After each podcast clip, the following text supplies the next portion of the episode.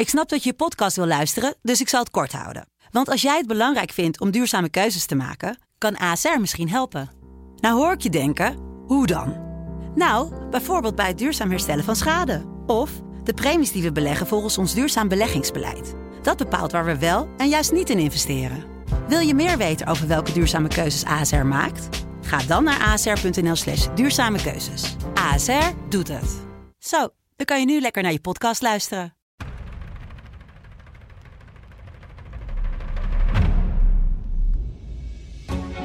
Welkom bij de Filmflits, de wekelijkse filmpodcast van de Telegraaf, waarin wij, Marco Weijers en Michiel Kooijman, de nieuwste films bespreken.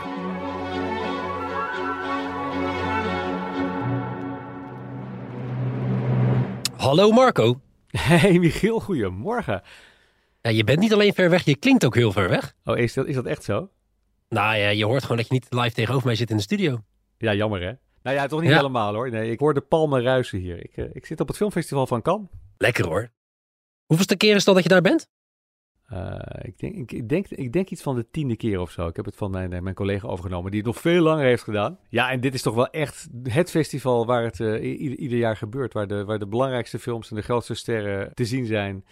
Uh, de films worden vertoond en uh, de, uh, de sterren schrijden over de rode loper en laten zich fotograferen. En daar mag ik dan bij zijn. Daar gaan we zo meteen uitgebreid over hebben. Want we moeten natuurlijk ook de nieuwe films bespreken. Uh, een luchtige en een, een hele zware film gaan we vandaag bespreken. En daarna gaan we het uitgebreid hebben over jouw avonturen in Cannes. Als dat nog past binnen de tijd natuurlijk. Maar we beginnen met uh, nou, toch wel een uh, luchtige film. De nieuwe lood aan de stam van de Fast and Furious reeks. Oftewel Fast X. Humble roots, local kids, street racers who became hijackers, graduated to high-speed smuggling. If it could be done in a car, they did it. But the days where one man behind the wheel of a car can make a difference are over. It's time to prepare for what's coming.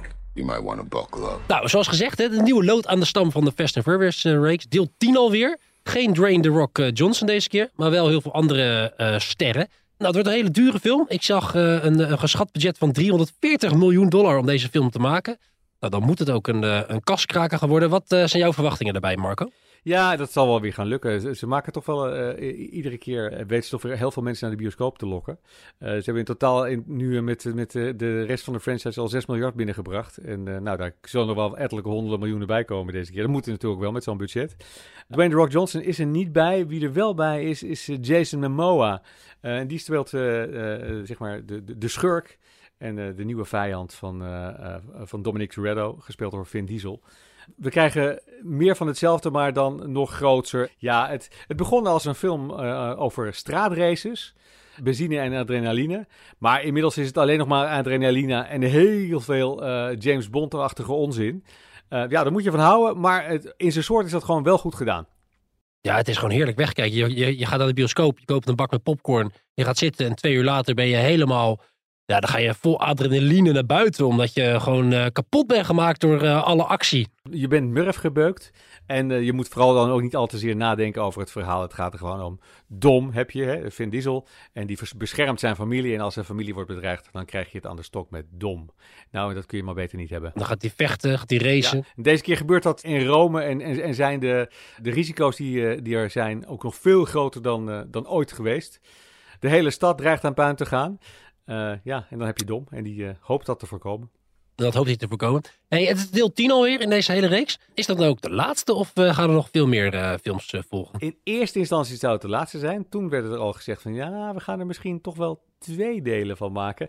En uh, tijdens de première liet Vin Diesel afvallen dat het er misschien wel drie worden. Ja, want het is natuurlijk zo. Het is gewoon een cash cow, hè? Een koe die uh, uh, goudgeld geeft. Ongekend. Ja, die ga, die ga je natuurlijk niet slachten. Die ga je nee, gewoon nee, niet nee. slachten. Die laat je gewoon nog een keer melk geven. Of in dit geval ook uh, ga je de Fast tien uh, opdelen in drie verschillende films. Dus voorlopig kunnen we nog wel eventjes door. Ja, en dan hopen dat uh, het publiek het niet, uh, niet vermoeid raakt. Want dat uh, zag je bij andere films wel, hè, die ze dan gaan opdelen in meerdere delen. Dat dan uh, de box-office achterwege blijft. Bij deze, deze filmfranchise zal dat wel niet gebeuren. Deel zeven was de meest succesvolle. Ik heb het even opgezocht. Deel zeven was goed voor anderhalf miljard dollar aan uh, box-office.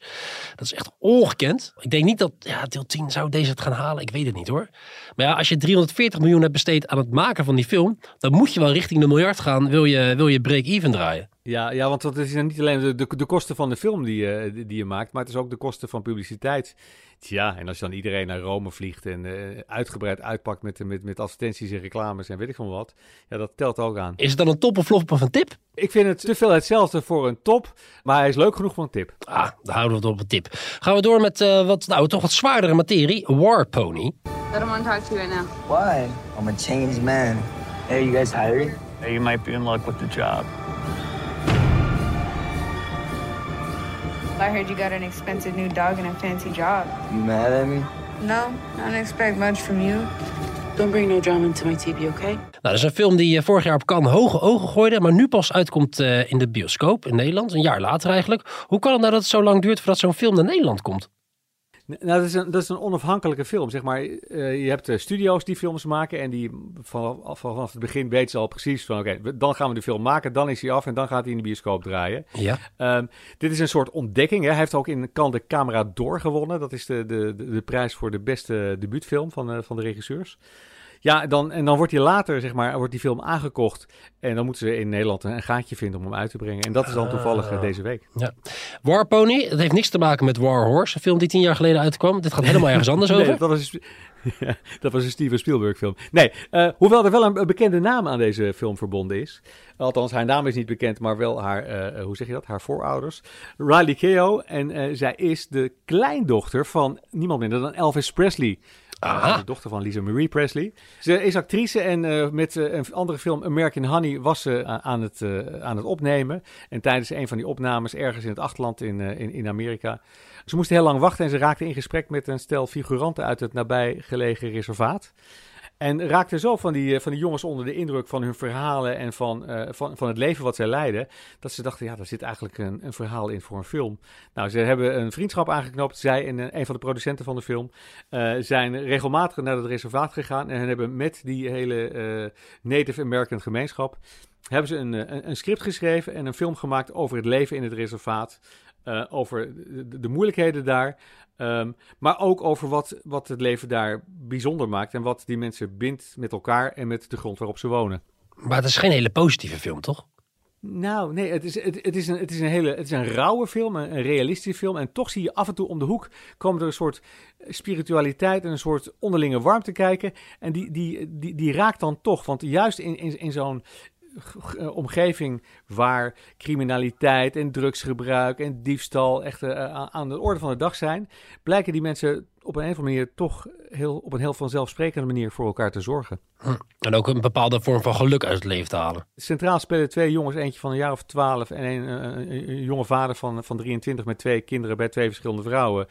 En ze zoeken hun weg en op een of andere manier krijg je aan het eind van de film toch wel het gevoel dat hoe beroerd hun omstandigheden soms ook zijn, dat ze toch wel uh, alles puren uit het leven wat erin zit. Oké, okay, een rauwe film, maar wel met een uh, sprankeltje hoop aan het einde. Ja, zeker. Nou, Oké, okay. Is dat een tip, een top of een flop? Nou, ook hier zou ik zeggen, het is een tip, het is een goede film, maar het is een beetje zoeken naar verhaal. Je moet je, het is meer sfeer dan verhaal en uh, daar moet je wel klaar voor zijn. Ja, oké, okay, je moet gewoon een avondje la- lekker laten on- onderdompelen in dit verhaal en dan kan je mee laten voeren erin. Niet meer dan dat. We hebben iedere week een tip, een top en een flop. Ja, nou, dit is gewoon een week een keertje met, uh, met, met twee tips. Ja, dat heb je soms. Het kan niet altijd feest zijn. Nee, nee, nee, maar dat is op zich goed, hè, want er is ook geen flop. Dat is aan de andere kant, we hebben geen top en we hebben geen flop, maar wel twee tips. Nou, daar, daar kunnen de mensen mee vooruit. Deze film heeft vorig jaar, zoals we al zeiden, uh, de prijs gewonnen voor het beste debuut op het uh, Filmfestival van Cannes. Nou, daar ben jij nu op dat Filmfestival van Cannes. Daar willen we het toch even over hebben. Uh, wat heb je vandaag zoal gedaan? Of deze week eigenlijk? Nou ja, ik ben gisteren begonnen het festival met uh, het openen met een film waarin Johnny Depp na drie jaar van stilte eigenlijk weer te zien was. Er is natuurlijk heel veel te doen geweest over Johnny Depp. Uh, gedoe met zijn ex-vrouw uh, Amber Heard. Een, een, een proces wat echt een soort live soap werd. Um, allemaal details die je helemaal niet wil weten, maar die toch iedereen wilde weten. Ah, precies, ja. Um, ja het, het draaide dus nooit meer om, om, om zijn werk als acteur. En uh, nou, het schijnt dat ze hier in, in Frankrijk toch op een wat vriendelijker manier naar Johnny Depp kijken dan in Amerika, wat toch al ja, onder die hele MeToo-affaire is toch al een, een, een sterke cancelcultuur heeft. Dus hier in Frankrijk is hij weer in genade aangenomen. En hij krijgt zelfs een koninklijke rol. Uh, hij speelt Lodewijk de Vijftiende in een film over de laatste maîtresse van Lodewijk de Vijftiende, Jean Dubéry. En de actrice die Matresse speelt, uh, Maiwen, die uh, regisseerde de film ook. Nou, zo is het uh, weer rond. En gisteren was er dus uh, de, de, in, in jaren weer een première met Johnny Depp op de rode loper van het Palais des Festival. En een zeven minuten staande ovatie na afloop. Dus je kunt zeggen dat uh, Johnny Depp er eindelijk weer eens een keertje leuk op staat. Ja, dat is wel een dingetje daarin kan. Hè? Hoe langer er staande ovatie, hoe beter uh, de film het doet uh, in, de, in de recensies. Ja, ja nou, dat, dat laatste weet ik niet, maar er is iedere ochtend uh, rapporteert uh, Variety, het vakblad zeg maar, uh, de applausmeter. En dan zeggen ze hoeveel uh, applaus een bepaalde film tijdens de officiële première heeft gehad. Maar dat zegt niet zo heel veel, want Franse films zoals deze, die zullen hier in Frankrijk per definitie een langere staande ovatie krijgen uh, dan ze misschien verdienen. Ja, dat zijn de chauvinistische Fransen natuurlijk. Die vinden hun eigen product het beste wat er ooit gemaakt is. Dat snap ik ook wel. Waar kijk je allemaal nog naar uit? Want uh, het festival duurt nog eventjes. Ja, het, het festival, het is echt. Het is twee, twee weken uh, voluit uh, los. Volgende week zaterdag uh, mag ik weer naar huis. Uh, en tot die tijd, nou, er zijn grote dingen staan er op het programma. Ik, ik kijk heel erg uit naar de nieuwe Indiana Jones film. Uh, het is de laatste film waarin Harrison Ford uh, Indiana Jones zal spelen. Hij laat voor de allerlaatste keer uh, zijn zweep knallen, heeft hij gezegd. Dit keer niet geregisseerd door Steven Spielberg, maar door James Mangold. En nou, die kan ook wel wat, dus ik, ik ben heel benieuwd. Een nieuwe Scorsese staat op het programma uh, dit weekend. Uh, een misdaaddrama, dat zal niet verbazen. Uh, natuurlijk weer met uh, Robert De Niro, want die kan niet zonder uh, Scorsese en andersom. En we zien ook Leonardo DiCaprio als een F B I-agent in de jaren twintig. Nou, de laatste, ja, ook wat kleinere uh, filmmakers die ook heel interessant zijn. De laatste film van Ken Loach uh, staat aan het eind van het uh, uh, festival op het programma.